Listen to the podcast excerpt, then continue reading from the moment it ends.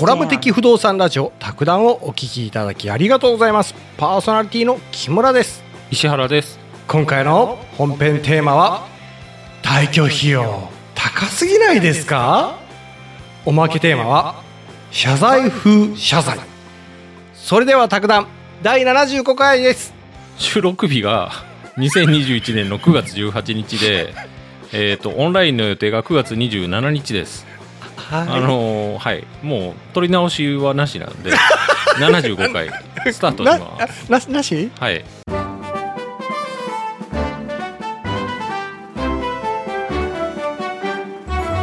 えー、卓談75回退去費用の記事をね、毎日が発見ネットっていうところがあるんですけど、ほうほう。うん、体験記を書かれてて、ピッピさんという方が書かれてます。ほうほうほう。43歳の女性です。ほうほうほう子供、小学生の子供が2人いるパート主婦。ほううん。で、関西にうん移り住んだと10年前に。うんで、5年ぐらい経って、関東に戻ることになったと。ご主人が転勤族なんでしょうね。ほうほうほうほう。うんで、まあ、関西にうん60平米ほどの 3LDK 借りてて、はいで、敷金は、まあ、家賃12万で敷金1ヶ月入れてたよと。ほううん。で、まあ、5年ぐらい住んでたんで、はいえっ、と、退去費用は、まあ、払っても8年、8万円ぐらいかなと計算してたと、この人は。うんで、綺麗に掃除して、うんあの、管理会社さんに呼んだと。うんそうしたらいつもは優しい人が来るけど、うんいつもお世話になってる人は優しい人だったけど、うんうんその日に来たのは30代前半のいかつい男が来たと。ほうで、部屋一緒に見て回るときに、いちいち、うわ、汚なとか、うわ、こりゃひどいなとか言言われたらしいですわ。いちいち。うわ、何これって。なんかさ、あの、はいなんかな、ぼったくりバーみたいだね。で、まあ、めっちゃ嫌な予感したけど、はい。で、結局30万請求されたと、現状回復として。30万？うん。で、えーでも私、敷金12万入れてるんですけどって言っても、いや、それじゃ足りないですよっていうふうに言われたと。ほう。で、あの、え、でも、経年劣化って、あの、焼却されるんじゃないですかって言っても、いや、そういうのないですから、とか、うん大家さんは認めてくれないですよ、というふうにニヤニヤして言うと。で、ニヤニヤしてるけど、目の奥は怖かったと。で、新幹線の時間が迫ってたから、はい。もうちょっと急、急がなきゃいけなかったから、うん。で、もうめっちゃ怖かったけど、その金額では納得いきません。明日またご連絡しますというふうに言って、その時は別れたと。はい。で、関東についてすぐ、あの、ご主人とインターネットで検索したと。はい。うん。そしたら、あの、その管理会社かなり評判悪いと。あ、管理会社を検索したんですね。ああ、うんなるほどね。で、そういうふうに高額請求された方、他にもいたと。うん、うん、うん、うん。で、他にいた、その人は訴訟して勝ったらしいと。でも、訴訟となるとあの、関西でやらなきゃいけないし、う。うんん、もう東京来ちゃってるんで、うん。で、友達に相談したら、うん。あの、弁護士に相談したっていうふうに、うん。メール送りゃいいじゃんというアドバイスがあって、はで、あの、メールしたらしいですわ、そうのん不動産会社に。あ。うん。で、あの、弁護士に相談したんですけど、あの、うんやっぱこれおかしいですよねってメールしたら、うん。あの、8万円になったと。で、まあ、喜ん、喜びましたと。それさ、うんあの、その退去費用をちょっと上乗せして、退去費でもちょっと利益にしやろうかな、みたう。いなん感じ？あのー友人に言ったら、まあ、んあの、退去のその見積書も出してきてないから、うん。まあ、そんなもんだよねと。すげえな、30万うんかしまん。友人有能ですね。ねえ。で、あと、退去時は、うん。女性でなく男性が対応した方がいいと。まあなんかちょっと、なんか、うん、言われたと。うん。なんかこれあれだね。ククレーム対応もよく言うじゃん。女性、うん男性がうね。ん。それもひどい話ですけどね。ねえ。うん。本当だね。で、まあ、もう思い出すと、今でも頭にきますという記事ですね。そりゃ頭くるねう。ん。もう、あれでも実名バンバン出してからもう、なんか、訴えていきたいんだね。これ、僕もね、うん。こういう、これ、昔はこういうビジネスモデルだったんだと思うんですよ、実際。その、退去する人にふっかけるっていうのが、ああ。僕はやってないですけど、そういう噂の会社は聞きました。我々の街でもうん退去する人に対してはもう一切気使わなくていいから。そうそうそう。もう、お別れなんで、うん。うん。ふ、ふっかけて、まあ、取れたらラッキーぐらいなのかなと思ったりああ、、はあ、はあ、はあ、はあ。ホームズの記事行くと、うん。敷金戻るのっていう記事あって、はいはい。で、け結論から言うと敷金戻ってくると。ほうほこの記事書いてる人は10年以上不動産業界で働いてるけど、う。うん。敷金戻ってくるって当たり前っていう感覚だけど、うん。一般の人にはまだ浸透してないと、そういう感覚が。うん一般の人心配してると。うんうんで、敷金とか、うん。うん。現状回復ってもうんうトラブルめっちゃ多いから、ああ。で、裁判もめっちゃやってるんですよ。あ、そうなの？うん。で、その判例をもう集約して、うん。退去費用現状回復に関するガイドラインっていうのを国交省が定めてるんですよ。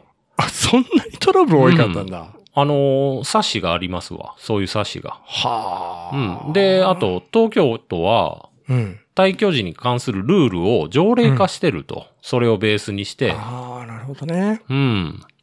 で、まあ、部屋の現状回復って、うん。あの、部屋を借りた時の状態に100%戻すっていう感覚持ってるお客さんもいるけど、ああ、確かにそのイメージはある。うん、これは間違いですよと。はあ、はあはで、部屋は普通に使ってるだけで価値が減少していって、あ、うん。うん、壁紙も火に焼けるし、傷もできますよと。うんうんうん。で、こういいうのを経年変化とか自然損耗って言うんですけどう。、はあ、はうん、そこは大家が負担するものと。あ。はあ、これ知らん人多いだろうな。うん。これはもう裁判所もちゃんとそういうふうに見てますよと。うんうんだから入居者が負うのは、入居者の故意とか過失の補修費用のみと。うん。恋とか過失って物が当たって穴が開いたとかそんなやつかな。はそうですね。あ、はあはあはで、あ、じゃあ少々傷なんかは違うんだね。うん。うーん。あのーそれプラス、クリーニング費用と。で、ククリーニング費用は、うん。基本、あのーそれも大家負担なんですけど、ほうほそれは結構ね、あのー特約の中に、う。はい。入居者がクリーニング代、ハウスクリーニング代を負担するっていう特約が入ってると。はあはあはあうんはあ。これは、あの、違法じゃなくて、うん。うん。で、やっぱね、うんあのー綺麗になるんですよ。業者にやってもらったら。あ、そうなんだ。うん。だからそれはやっぱ、あのーばらつきがすっげえ汚い状態で出ていく人もいいたり、はいはいはいはい。すっげえ綺麗。麗な状態で出ていく人もいるから、はあはあ、そこはやっぱその方がやりやすいんでしょうね、不動産屋も。まあ実際そう思いますわ。はあはうんだから、まあ、出ていく人には、もう掃除、あの、物だけなくしてくれたらいいですよっていうふうに案内してますけどね、僕とかは。あの、それで追加料金はもらわないですか？ら、もうクリーニング代もらってるんで、うん、掃除はもう適当でいいですよって。なんかね、うん。友達がアパートで猫飼ようて、うん。床がねちょねちょしとったね。うん。猫で、それはダメでしょうね。うん。それは入居者負担でしょうねう。ん。うん。で、クリーニング代のうん。相場っていうのもあって、はい。平米単価1000円ぐらいですよと。ほだからワンルームだ。だと2万円とか、20平米ぐらいなんで、うん、そういうのはちょっと感覚として押さえておいたらいいかもしれないですね。だね。だって、うんクリーニング費用15万かかりますって言われたら、え、そんなかかるの？あまあ、払えん額じゃないから、まあ、払っとこうみたいな人おると思うよ。あとはまあ、入るときに、うん。傷とかはやっぱ入居者側でチェックして写真撮ったり、はあ、はうん、あと、図面、部屋のまあ間取り図にここに傷があったとかいう、ま、メモもしといたら、あ、はあ、はあ。出るときに、うん。あ、これ傷って言われても、あ、これ最初からありましたよっっていうふうに言えると。まあこれレンタカーとかもそんなことやったりするんですけど、借りるときにあの、傷ないか確認してくださいって言われてね。ああ、一回り一緒にするよね。そうそうそうそうそう。うん。そうですわ。うーん。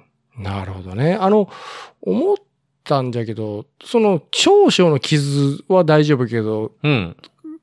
あの、あれ？やっぱ大きい傷になると、その辺ちょっと行入きましょうか。はい。まあ入居者負担になる可能性があるのっていうのも結構あって、うん。例えば玄関のドアの鍵をなくしたとか、ああ、はあ、はあ、はあ、はあ。壊しちゃったとか、もうシリンダー交換しなきゃいけないやつです。うん、入居者負担になるよと。はいはいはい。あと、タバコ。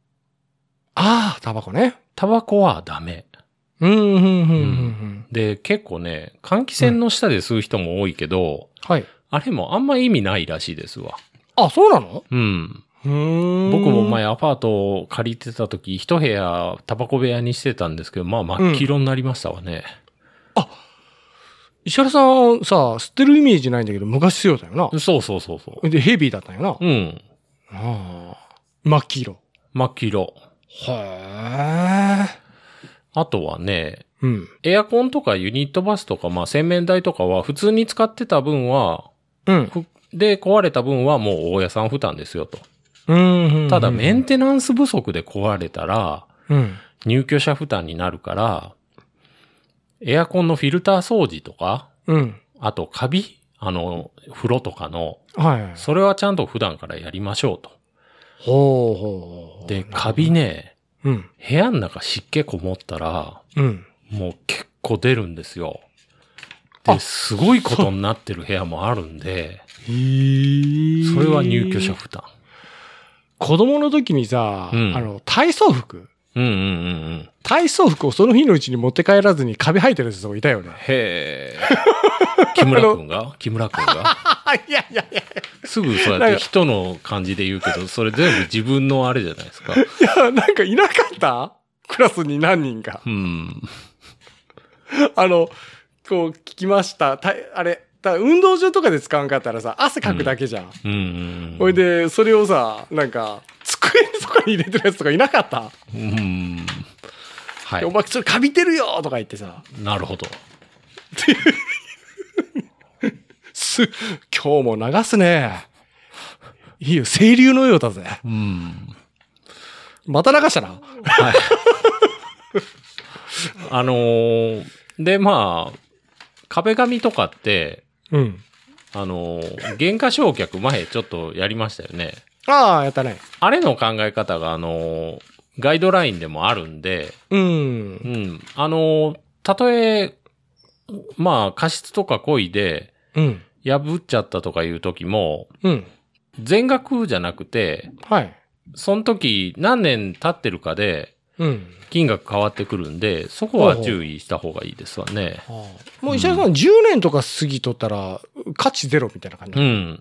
ただね、それも、やっぱ、激しいことやってたら、入居者負担になるから、なるほどな。うん。まあ、そ、そのガイドラインね、ネットでも出てくるんで、まあまあ、これ、またネットに貼っときますけど、うん。うん。そうそう。あとね、この記事だとね、はい。その、出ていくときに、うん。床の傷とかは、うん。補修するのも一つの手ですと書いてますね。補修キットあるから。実は僕も前、補修して出て行ったことありますね。あ、そうなの？結構、そうそう。で、あの、すごいんですよ。僕、家建てて、うん。なんか、1ヶ月とかで、うん。子供が階段から椅子を落として、うん。で、椅子がドアにめり込んだんですよ。新築1ヶ月で。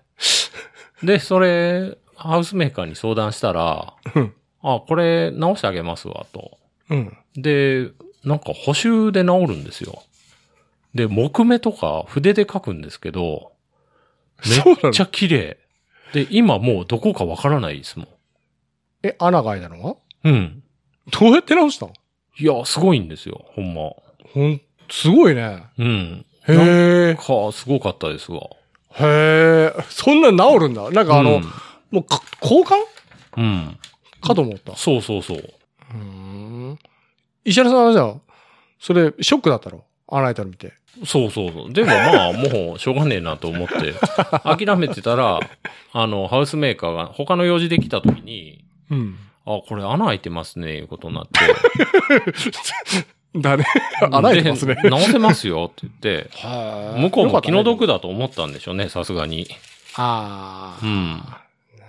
まあ、1ヶ月でね、穴開いてたらな。う。うんん。まあ今日はそういう感じ。あ、ちょっと時間短いですけど。うん。うんまあえ？そういう感じ。あそういう感じなの？おまけはい。おまけいきますんで。お、ほーい。はい。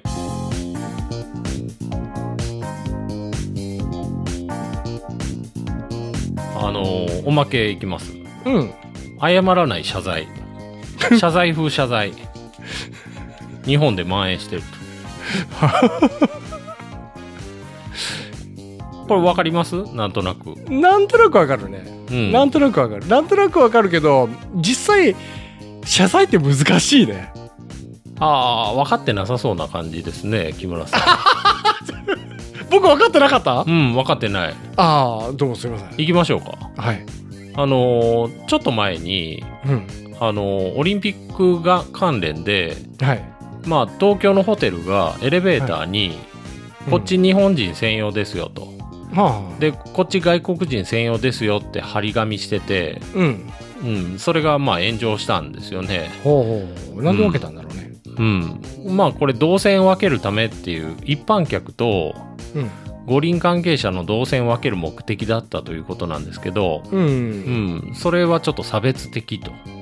ああ。うんこれ日本人だと僕たちって全然まあそんなあれがないんですけど、うん。やっぱあの、黒人差別とかの歴史があるから、うんうんうんうん。こっちは白人専用のトイレ、こっちは黒人専用のトイレとか、もうそれですわね、これって。うんうんうんうんうんで、その時のホテルの謝罪コメントうん。うん。が、差別する意図はなかったが、誤解を生じさせてしまいお詫びするっていうコメントを出したんですようん。うんうんうん。で、まあこれも炎上したんですけど、え、それ、お詫びするで終わった？うん。で、これ問題点わかります？えだって謝罪が入ってないじゃん。うん、木村さん、分かってないですね。お詫びするで終わったんだろ？じゃあ、うん。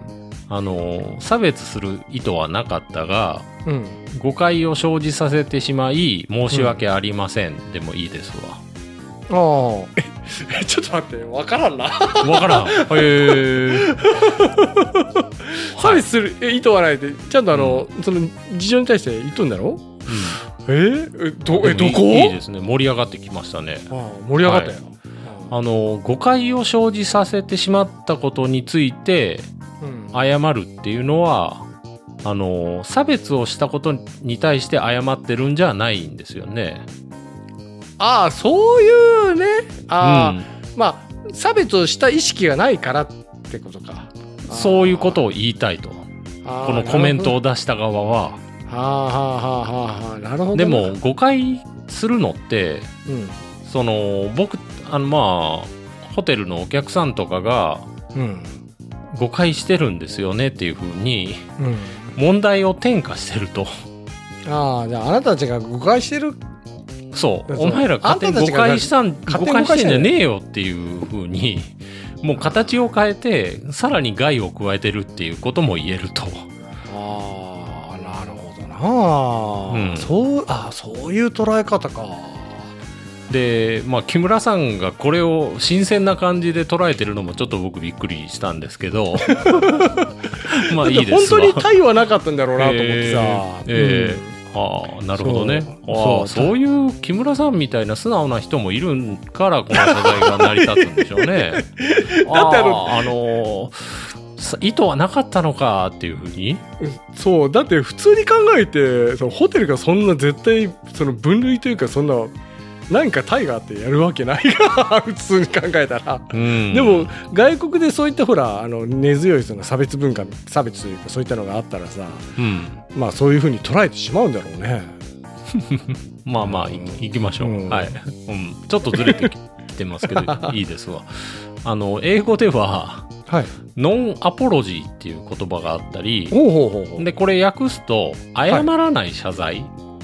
で、あまなんあノンアポロジーアポロジーって言って、謝罪なき謝罪とか言ったりするんですけど、うん。うん。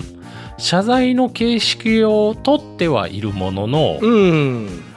侮辱や怒りを生み出した原因に対する責任とか後悔は認めてない声明のことをそう言うんですよ。ああ、でも、あ、これよくあるあるだよね、でもね。うん、そうなんですよ。あ、うんあるあるだというふうに、うん。はい。うん。あるある。あの、結局、どういうかね、責任を負わない謝罪だよ。そう。で、これ日本でもめず珍しくないし、うん。むしろ蔓延してると。ちょっとこれ例をいくと、うん。えっ、と、5月にうん。農家が、うん。なんか外国人労働者が働く農家があって、あそこに保健所が外国人と一緒に食事をしないようにっていう風な文書を配布したらしいですわ。あ。これもやっぱ外国人差別だっていう風な炎上したんでしょうね。ああ。で、保健所のコメント。うん。差別する意図は全くありませんでしたが、うん。誤解を招く表現があったとしたら申し訳ありませんでした。言葉足らずだね。まあ全く一緒ですよね、さっきのエレベーターの件と。うん。あとはね、国会答弁で、はい。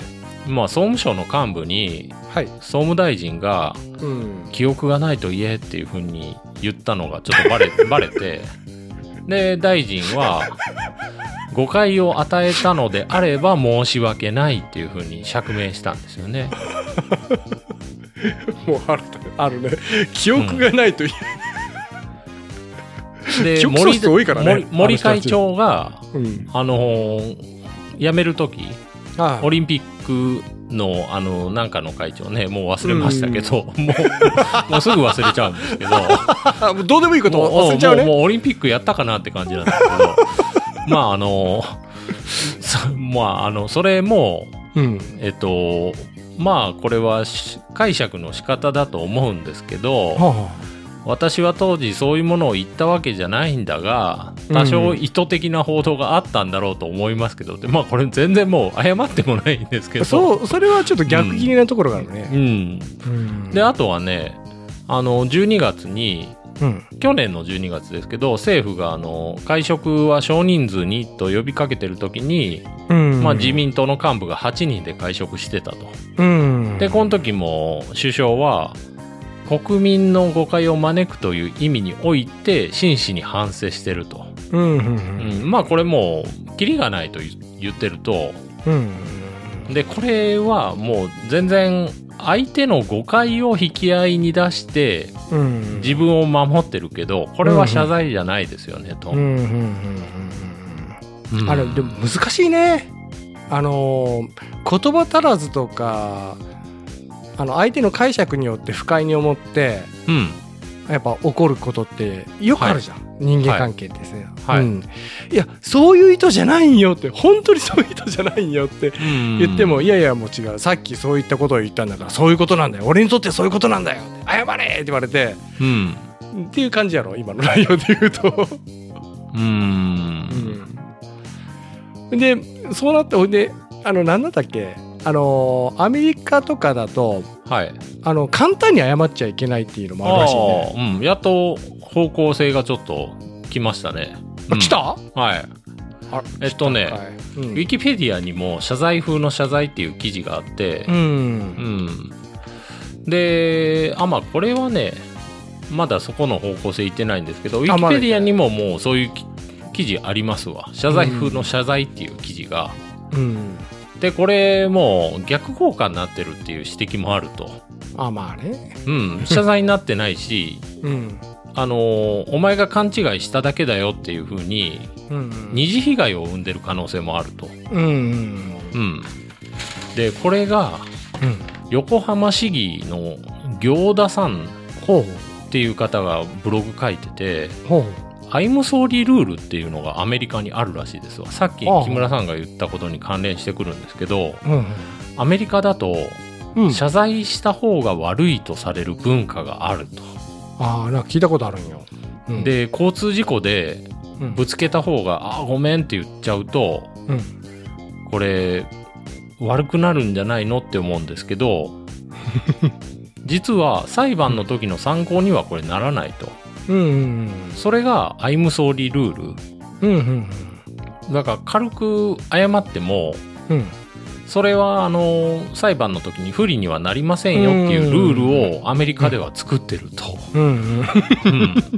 でなん。でっていうと、うん。そのアメリカって訴訟社会で弁護士日本って2万人らしいですわ。はあでアメリカは人口2倍ですけど弁護士100万人いるらしいです。すごいようねん、で、うん。まあ訴訟多いと。うん。でまあ訴訟プロセスを経る必要のない紛争まで訴訟になってたりすると。うんうんうんうんうんあとはねあの将来訴訟になることの恐れから、うん。えっと、早期の紛争解決が阻まれてると。うんうんうん。うん。だからこういうのはやっぱ社会として考えなければならないことではないでしょうかっていうふうにこの記事の作者は言ってるんですけど、うん。で昔この人が読んだ本だとうん。アメリカ人の男性と結婚した日本人の女性がいたと、うん。そしたらねご主人から最初に言われたのがうん。交通事故を起こしても絶対に謝ってはいけないよっていうふうに教えられたと、これでも僕らもなんか教えられましたよねそうかな、うん、事故した時に謝っちゃおえんのんでって僕ねなんか聞いたことあるような気がするんですよ、はあはあ、うん、ただまあ日本は古来から農耕社会でうん。でみんなで仲良くしないと集落自体があの滅んじゃうから、うんうんまあ和を大切にする社会だうんうんうんうん。うんあのあれだね。えーっと例えば個々での謝罪？例えば、うん。あーごめんよ石原さんっていうのとうん。オフィシャルでの大きな謝罪。うん。っていうのはまたちょっと違うよね。でうん。そう。それ謝ったら最後責任があるっていう風なうんアメリカでは訴訟上の証拠となってしまうっていうのがあって、うん。それに対してアメリカ社会そのものが反省してると。で、それがさっきのアイムソーリー法で、うん。あの、ごめんなさいって言っても、それはあの、証拠にはならないと。うん。裁判で謝ったからといって不利にはならないっていう法律。で、これなんでできたのっていうと、うん。女の子が自転車に乗ってた時に、うん車にはねられて亡くなったっていう事故があって、はあはあはその、まあ、亡くなった女の子のお父さんが、あうん。運転手に、うん。あの、謝罪求めても、うん。訴訟で不利になるから、その運転手を謝らなかったらしいんですよ。その状況がどうだったんだろううね、ん。ねもうそれほどなんでしょうね。え。うん。なんかで本当にもう言わんっていうの聞いたその、ん亡くなった女の子のお父さんは、議員だったから、うん。もうそういう辛い経験あったから、そういううん。アイムソーリーの一言も言えない社会は、うん。社会の理想とはかけ離れているっていう風にして、アイムソーリールールを立法化を働きかけて実現させたと。うん。それはそうなるな。あ気持ち？のーはい。この間さあれ、うんあのほらあの車暴走したやつ、うえっん。となんだっけ91歳だったっけ、うん。ね被告のあれもう決まったがうん。うんあの時にさあの人認めんかったがずーっと、うん。ねあの時にその被害者のお父さんがすげえかわいそうだったなあれ、うん。なあやっぱそういったやっぱ心情になるとまあそういったねごめんなさいとかそういったの一言でもないっていうのはやっぱつれえわうん。あの、法律って、うん。社会が幸せになるために必要だけど、うん。本当に社会を変える法制度は、あの、難しい法律用語を羅列するんじゃなくて、うん誰もが感じる目には見えない大切なものを実現するようなものだと思いますと。まあねうん。うん、そりゃそうだなんかプラトンが、うん人は飛ぶことを覚える前に歩き方を学ばなければならないと言ったと。はあ。いいこと言うねうん、だから社会がどんだけ発達してても、うん。うん、その前に「I'm sorry」っていうのはもう人として第一歩だろうっていう感じでしょうね。こういうなんかプラトンはとかアリストテレスはとかサクッとこう引っ張ってくるのがやらしい やらしいというか あのかっこいいですよね。こういうねやりたい短い格言ってね頭に入るしねいやでも速攻忘れるでしょこれ。覚ええれます？いい言葉じゃん。ええ。明日になっても覚えてます？昨日のプラトンのって。石原さん、はい。僕の記憶力知ってるでしょ？知らないんですけど。これ何回言っても最初のやつ覚えるのよ。うん。最初の。まあこういうことだから、うん。まあでも今後も多分テレビ見てるとねはい。誤解を与えたのとしたら申し訳ないっていうのをやると思いますよ今後も、うん。あれ僕見るたびにねもうね、もう頭くるんですけど。でもあれねあの僕はねこう見ててもまあその意図はなかったろうなっていうのは思ったらそんなハードだ、でも石原さんはカーってなるんだよ。机ひっくり返すんだよ。トゥラーって。あれ腹立たんのんですね。そうだなじゃあ例えば木村さんの車にうん。ペンキで「バカ」って書かれててうん。でその現場発見したと。うん。でその人が「うわーこれ別にバカにする意図はなかったんですけどまあ そういうふうに受け取ったんならすいません」って黄色のペンキで そういう感じですよ。それ石原さんえ実被害出てるねそれ。おうそうそうそう。でもこれあの喜ばせようと思って木村さんのために書いたんですけど、まあ、木村さんそういうふうに受け取るんならまあそれはもう誤解させてすいませんっていうあのが。のそこはあのでも話してるね本当に喜ばせようと思ったんっておい喜ぶと思うこれってっていう。話 いやお 思ったんですわ。あ木村さん、うん。うん。そっか。うわうわそうか木村さんこれ違ったか。うわ、うん。そこはちょっとじゃあ僕あの読み違えてたんでそれはすいません みたいな。とりあえず消してくれっていうね。いやでもこれ木村さん喜ぶと思って書いたんでもう消せないようにはしてますわっていう感じで。でもそこはちょっとそこはちょっと僕あの木村さんの意図取り違えてたんで まあ木村さんが勘違いしたとしたらすいませんっていうのがめちゃくちゃか。ええそれですよ。でもこれ。いやだいだいぶ違うわ？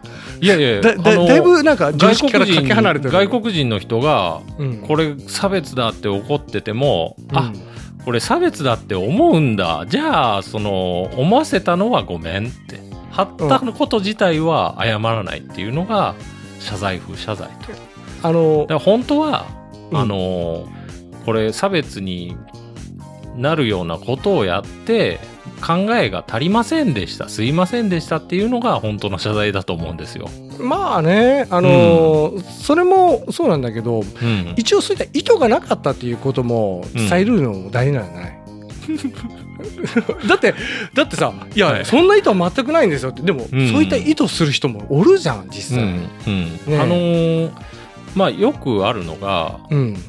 意図がうんまあ前もパワハラでやりましたよね。パワハラとかセクハラで。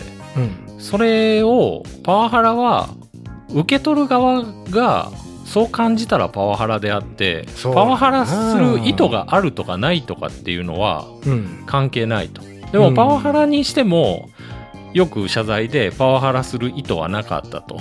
うん。でそういう被害者の方がそういうふうに受け取ったんだったら大変申し訳なかったみたいな謝罪があるんですけどまあそういうとこですわね。まあでも木村さんが寛容だっていうのは今日よく分かりました。う んいやいやいや寛容でだはねから木村さんには今度今後も何かあったら「ああごめんそういう意図なかったんやすまんすまん」っていうふうに謝ればいいのかなだってあのおいごめんそこあまり何も感じんかったな。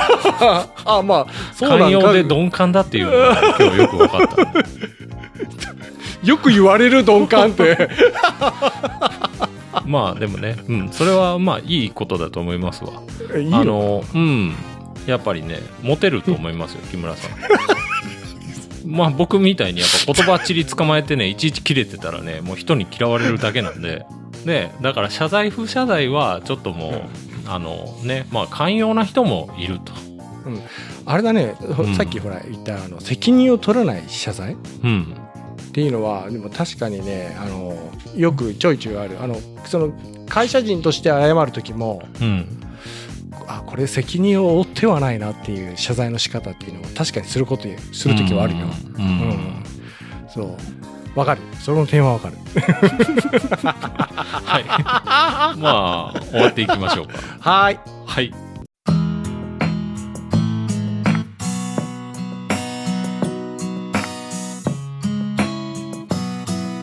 はい。じゃあ、あの、74回、75回ですね。はいはい、終わりと。うん、もうなんかぐちゃぐちゃになったんですけど、今回も。いやいいと思うよ。はいうんであのーちょっと普段の我らの日常会話が出たな。あのー ツイッターちょっと見てたら、うんうん、あのーフォローしてくださってる方が、うんまあフォロワー結構いて、もう10人ぐらいいるんですけ まあでもありがたいよね。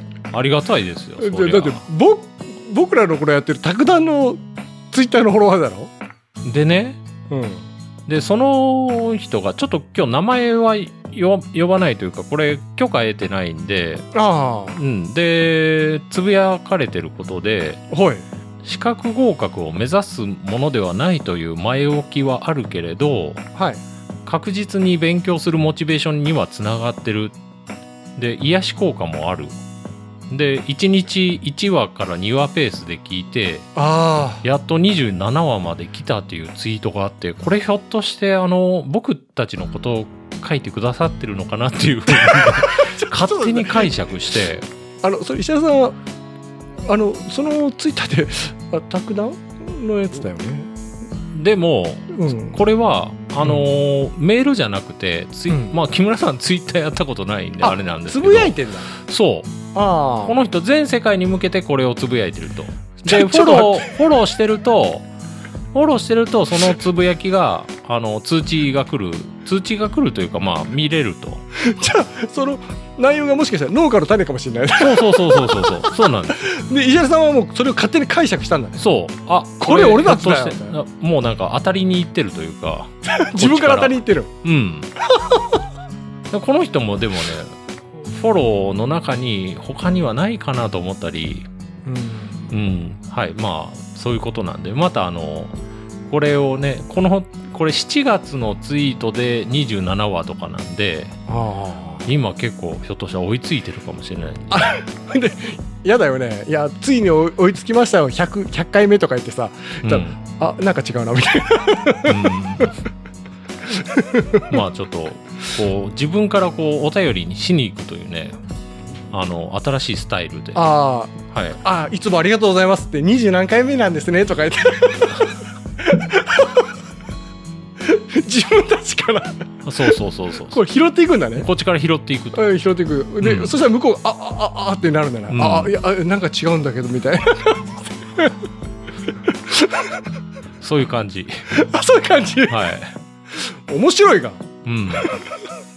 まあそんだけあのお便りに飢えてるんで。